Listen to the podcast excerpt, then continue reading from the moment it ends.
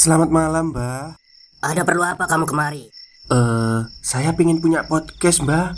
Biar pacar saya makin cinta sama saya. Loh, loh, loh. Mau bikin podcast kok tanya dukun? Sekarang kamu download aplikasi Anchor.fm. Di situ kamu bisa buat podcast gratis dan podcast kamu bisa didistribusikan ke platform mana pun. Dan di aplikasi atau website Anchor.fm juga terdapat fitur-fitur yang memudahkan kamu untuk membuat podcast. Oh, gitu ya, Mbak. Kalau gitu, saya boleh minta password wifi-nya, Mbak. Buat apa? Buat download Anchor.fm, Mbak.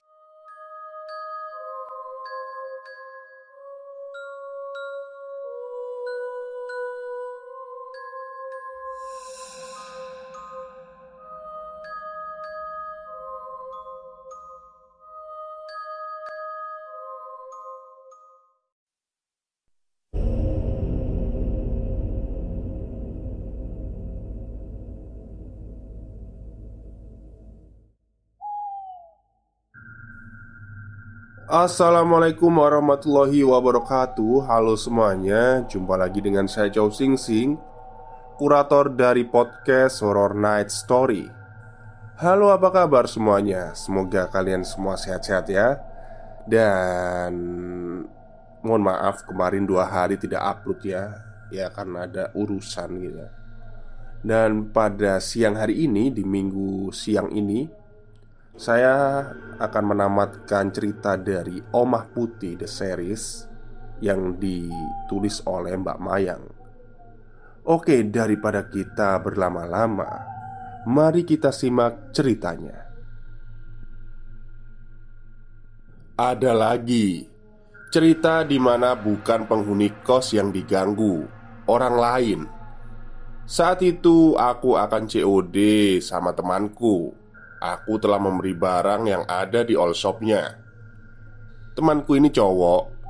Dulunya adalah teman SMP Namun Bertemu kembali di kampus yang sama.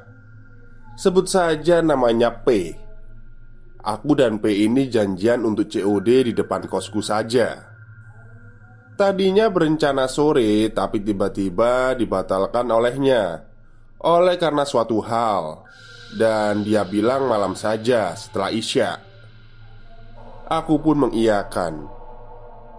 Singkat cerita Aku bertemu dengannya di depan bangunan kosong dekat kos. Udah lama. Barusan sih Katanya sambil ketakutan. Ini uangnya. Aku memberinya uang 50 ribu.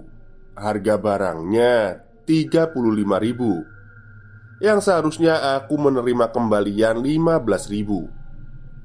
Namun Ia dengan tangan gemetar dan bola mata yang tidak fokus.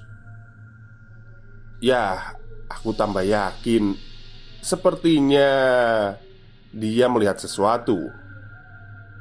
Dia hanya mengembalikan uangku 10 ribu Dan kemudian dia pamit. Duluan ya. Duh, tapi ini kurang belum selesai aku bicara, dia langsung mengegas sepeda motornya dengan cepat. Sial kata hatiku. Kehilangan lima ribu di kota perantauan. Ternyata lebih sakit daripada harus menahan teriak lihat swallow hijau. Sampai kamar aku pun mengirim pesan padanya. Kamu lihat apaan? Gila, kuat kamu yang ngekos di situ. Iya, Emang lihat apaan sih? Sampai kurang ngasih kembalian. Di balkon tadi aku lihat ada kain merah Panjang. Aku kira itu kain jemuran kalian. Eh nggak lama Kainnya berubah jadi pocong. Hah? Yang bener Mana ada pocong warna merah? Putih kali. Enggak Beneran merah Mukanya udah nggak berbentuk. Dia natap ke arah kita terus. Bahkan sampai aku balik. Anehnya Hanya dia yang lihat. Aku tidak. Kejadian selanjutnya Ini hal yang membuatku untuk pindah dan pulang kampung. Saat itu aku masih ingat kejadian ini terjadi di bulan Maret 2020 di mana saat itu kasus COVID di Indonesia mulai merebak dan klaster pertama di kota M dan saat itu berasal dari kampusku. Singkat cerita, malam itu sekitar jam 7 malam tiba-tiba kosku mati lampu. Saat itu penghuni kos cukup sedikit karena sudah banyak yang pulang kampung. Seolah-olah bisa memprediksi bahwa nantinya kuliah akan dilaksanakan secara offline saat itu aku langsung menuju ke lantai tiga Menggunakan flash HP dan menemui mbak-mbak di lantai tiga Mbak Ye, ini gimana cara ngidupinya? Biasanya sih Esma yang ngerti Coba yuk temenin aku ke balkon sebentar Lihat di luar yang lain nyala nggak? Akhirnya kita ke balkon Melihat situasi di luar Ternyata di luar masih terang benderang. Hanya kosku saja yang mati lampu. Karena mungkin terjadi konsleting atau semacamnya, mulailah si Mbak Y mengajak si Mbak S untuk mencoba melihat sikring di lantai dua. Ya benar, keadaan sangat gelap. Harus melewati gudang terbuka dan kamarnya Rizky karena posisi letak sikringnya ada di luar pintu masuk. Kami bertiga memberanikan diri saat awal tidak ada apa pun dan kami sedikit lega bahwa bisa sampai di lokasi tanpa gangguan. Kemudian Mbak S ini mengecek sikringnya dan ternyata memang ada konslet. Kemudian kami menghubungi pemilik kos dan Pemilik kos bilang bahwa tidak bisa malam ini dibenahi karena sudah malam. Bisanya besok sore. Oke lah, kami bertiga emosi. Sambil merutuki kejadian, kami bertiga masuk kembali dan berencana tidur berkelompok. Saat itu aku dan Mbak Y menyalakan flash Namun saat tidak sengaja flashku menuju lorong lantai satu menuju yang menghubungkan kamar mandi sumur, aku terkejut. Seperti ada orang diam di sana. Mbak, bentar. Kenapa lagi sih? Udah nggak usah aneh-aneh. Ayo cepetan Mei jalan Kata Mbak Y Bentar, itu siapa? Flashku mengarah ke tembok pembatas lorong itu Dan yang kutemui adalah anak kecil tanpa kepala lehernya masih menetes darah. Saat itulah kami bertiga melihat tanpa pikir panjang. Kami langsung lari terhuyung-huyung menuju kamarku.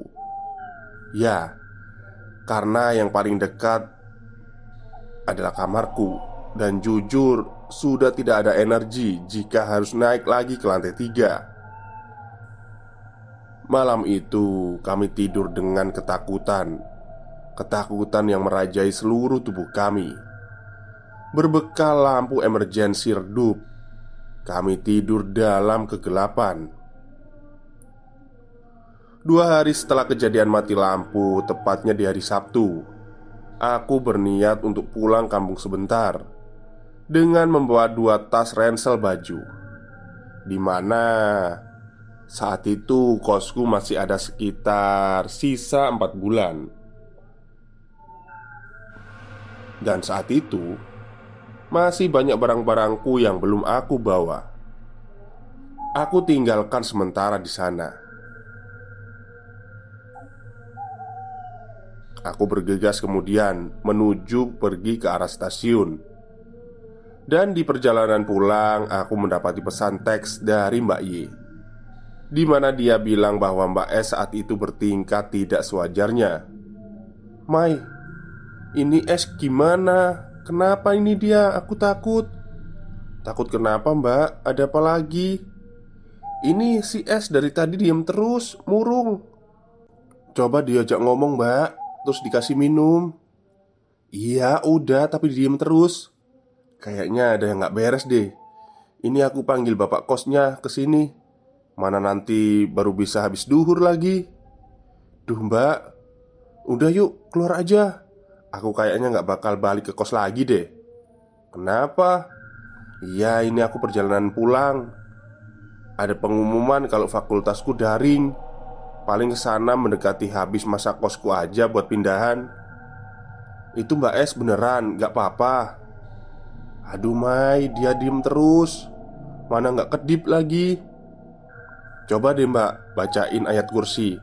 Lalu setelin kiro Itu kayaknya kemasukan deh Tapi kok bisa ya Kayaknya karena dia mens deh Ya udah mbak Coba temenin dulu aja ada orang lain kan? Tapi di situ Iya ada. Ini aku sama C nungguin S depan kamarnya.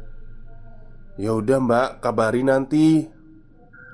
Selang beberapa jam kemudian aku mendapati pesan teks lagi Tepat di jam 2 siang Di mana saat itu aku sudah sampai di kota Madiun.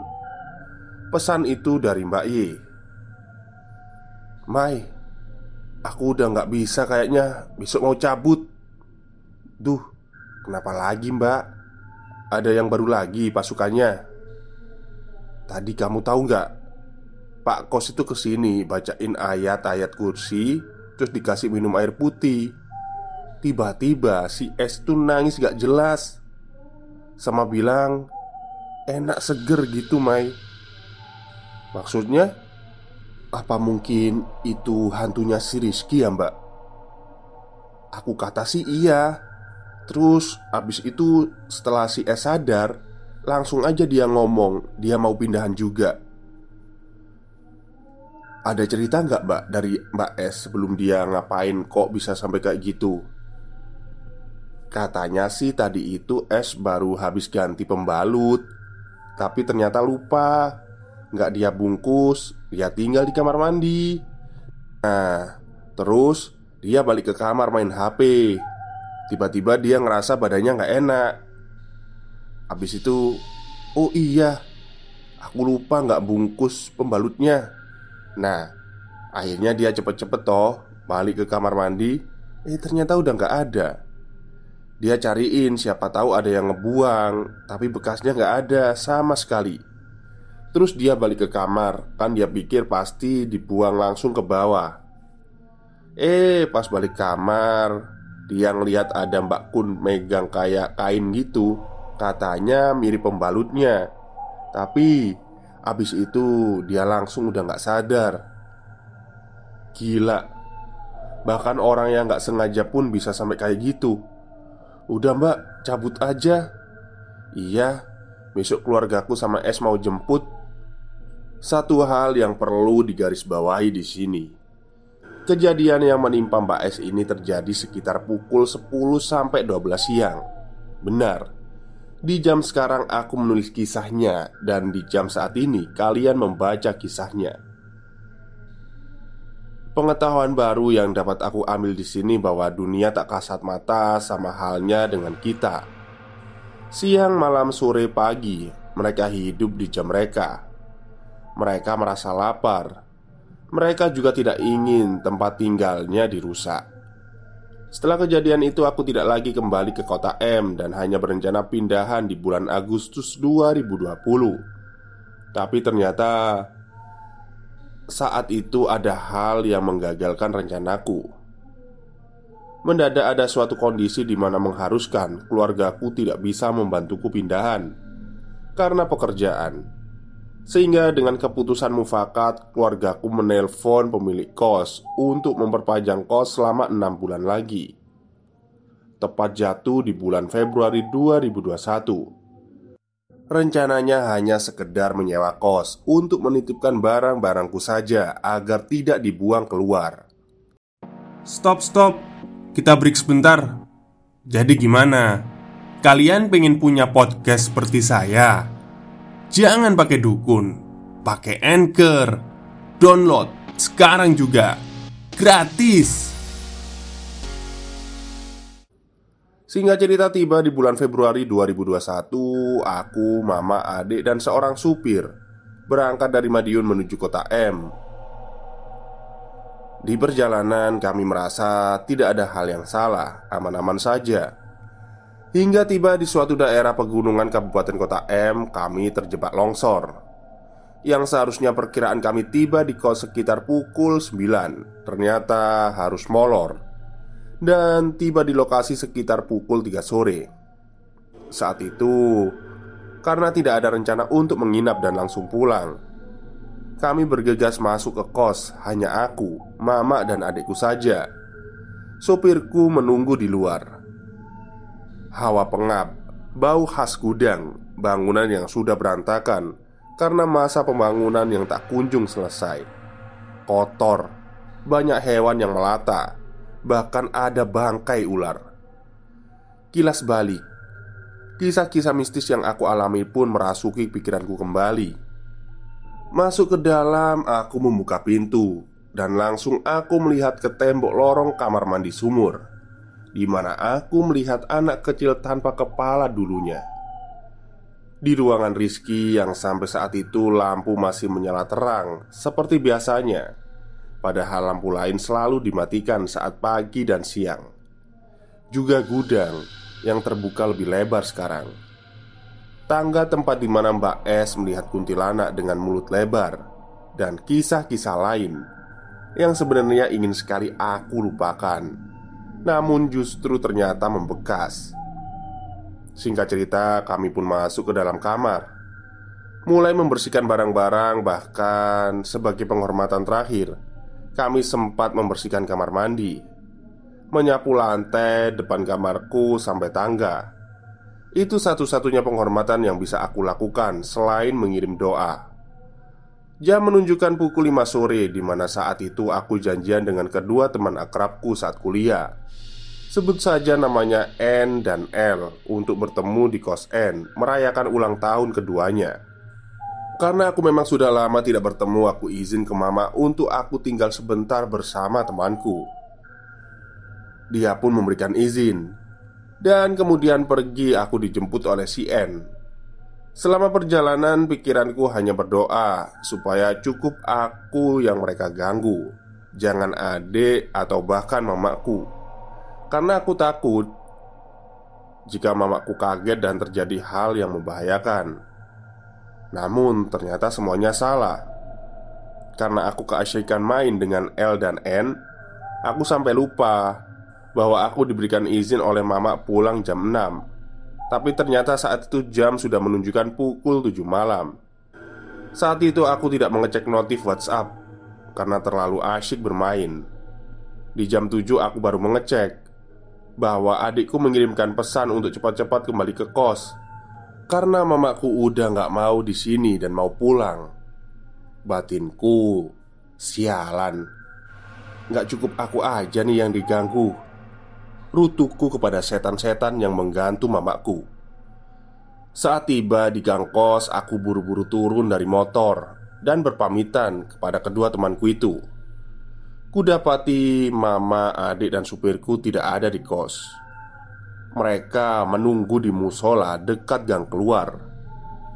Percakapan dalam bahasa Jawa kerama, tapi langsung aku translate aja ya. Duh, kok di sini? Di sini, di sini. Cepetan masuk mobil. Kos kayak gitu kok nggak bilang dari awal. Udah diliatin ya mak? Yang mana? Kepala buntung pocong merah atau yang lain? Mbak, mbak pernah diliatin kepala buntung? Adikku kaget. Pernah lah, mbakmu ini survivor tahu? Mbak, tadi aku diliatin itu Kata adikku. Suasana yang berusaha aku bangun Agar tidak tegang ternyata memaksaku untuk kembali tegang. Aduh Serius dek di mana? Oke, ini aku ceritain POV dari adikku dulu ya Dari sudut pandang adikku. Jadi waktu itu setelah semua selesai beberes Memang mama dan adikku berinisiatif untuk sholat asyar dan istirahat sebentar di kamar. Nah, saat ditinggal mama mengambil air wudhu Adikku tertidur karena capek dalam perjalanan. Dalam tidurnya dia bermimpi. Dia mimpi dengan posisi sama Yang aku alami dulu dalam mimpinya dia tidur dengan baju yang sama seperti yang ia pakai Suasana kos barang-barangku sudah dibersihkan saat itu Namun bedanya Yang datang dalam mimpi adikku adalah si anak kecil dengan kepala buntungnya. Anehnya, ia bisa bersuara dalam mimpi. Adikku tidak bisa bersuara atau bergerak. Sosok kepala buntung itu seperti orang buta, dengan tangan meraba-raba meminta dibantu untuk duduk. Anehnya, dia bersuara. Menurut penuturan adikku, sosok itu berkata, "Mas, bantuin cari kepalaku ya." Sakit mas Seketika adikku dibangunkan oleh mama Dan mama pun bergegas seperti orang ketakutan untuk keluar Di perjalanan pulang Mama, supir dan adikku diam Kaget dan larut dalam pikiran masing-masing. Kalau aku sih takut ya Tapi mau gimana lagi? Aku sudah kering. Mama bertanya padaku Kamu itu loh Ngomong toh kayak gini. Udah 8 bulan lo tinggal di sini. Iya mak Cuman yang aku ceritain ke mama Sama bapak itu nggak semuanya Aku kan Udah minta pindah Tapi karena nggak ada yang bantu pindahan ya Oke okay lah. Alah Terus kamu gimana ngadepinya? Ya gimana-gimana? Sholatin aja terus Ngajiin aja terus. Aku takut sih munafik kalau dibilang enggak Tapi lebih ke pasrah aja. Terus Mama tadi lihat duk. Baru begitu saja mama udah takut. Mama lihat apaan? Selanjutnya aku akan ceritakan sudut pandang dari mamaku. Saat itu memasuki jam 5 sore dan mama kelupaan belum melaksanakan sholat asyar. Buru-burulah dia mengambil air wudhu di kamar mandi putih. Ingat, di jam 5 ini Yang sudah kujadikan jam rawan untuk melakukan kegiatan di luar kamar. Namun saat itu aku kelupaan untuk memberitahu bahwa jika memasuki jam 5 jangan keluar. Tunggu adzan dulu. Kemudian mama masuk ke dalam kamar mandi putih. Saat berwudu mama merasakan di belakangnya ada seseorang yang sedang berdiri. Terlihat saat Mama membungkuk Terlihat rambut yang sangat panjang menjuntai ke bawah keramik Diikuti dengan bau khas bunga melati. Dan tiba-tiba hawa dingin Yang menusuk kulit Mama saat itu. Karena Mama termasuk orang yang penakut Buru-buru Mama balik badan. Namun nihil Tidak ada siapa-siapa. Sedikit lega batin Mama Mungkin saja karena halusinasi. Tepat di saat Mama keluar dari kamar mandi Mama melihat dari bawah tangga Ada wanita dengan rambut panjang dan baju putih Terbang menuju ke dalam gudang. Melihat itu Cepat-cepat Mama melaksanakan sholat dan membangunkan adikku untuk keluar. Oh ya Menurut ajaran keluargaku dan agama yang aku anut Sebenarnya wudhu di kamar mandi itu kurang diperbolehkan ya. Karena kami percaya bahwa kamar mandi itu tempat kotor Dan kalau kotor hubungannya ya sama mereka juga. Tapi Karena kosku nggak ada tempat wudhu khusus ya udah mau gimana lagi? Jadi buat kalian yang sekarang masih wudhu di kamar mandi Coba lebih hati-hati. Pastiin kamu tidak ditemani. Setelah asyik beradu nasib antara aku dan adikku serta mamaku Kami pun lapar dan memutuskan untuk berhenti dan makan di warteg pinggir jalan. Kalau Pak T tadi diajak kenalan nggak? Tanyaku pada sopir. Iya mbak, malah wujudnya lebih serem. Siapa pak? Itu dibungkus merah. Oke, selanjutnya aku akan menceritakan sudut pandang dari Pak Sopir. Sebut saja Pak T. Nah, kalau Pak T ini saat tiba di lokasi Sembari menunggu yang lain masuk Pak T stay di dalam mobil. Mobil diparkirkan di depan gang kos depan bangunan kosong. Awalnya Pak T ini nggak merasakan ada hal yang aneh. Hingga memasuki jam 5 sore Pak T ini ingin cari rokok di warung dekat kos. Keluarlah dia. Jalan melewati kosku menuju sisi jalan rumah Pak RT. Setelah mendapatkan sebungkus rokok, Pak T kembali balik ke mobil. Nah, saat jalan balik lewat depan kos, entah kenapa Pak T melihat ke atas. Seperti sudah ditakdirkan, Pak T melihat ada sosok pocong warna merah, besar dan tinggi. Namun wajahnya sudah hancur. Akhirnya Pak T ini lari terbirit-birit Sampai akhirnya masuk ke dalam mobil Dan sialnya Masih ada sekitar 30 menit sampai ibu dan adikku ini keluar Jam menunjukkan pukul 17.20an Namun Suasana lingkungan sudah sangat sepi karena pandemi Dan jarang ada yang beraktivitas atau berjualan Nah, Pak T ini melihat ke arah spion mobil Dan dia melihat pocong merah tadi ada di samping mobil.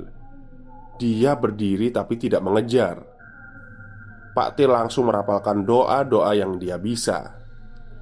Beberapa detik kemudian, pocong itu menghilang diikuti ibu dan adikku yang menghampiri Pak T dalam mobil. Satu kesamaan yang aku sadari dari si pocong merah ini Satu kos itu nggak pernah ada yang ditampakin dia Tapi kenapa yang ditampakin adalah laki-laki yang sedang mengendarai kendaraan. Temanku dengan motornya dan Pak T dengan mobilnya. Semua akan terjawab di akhir kisah ini.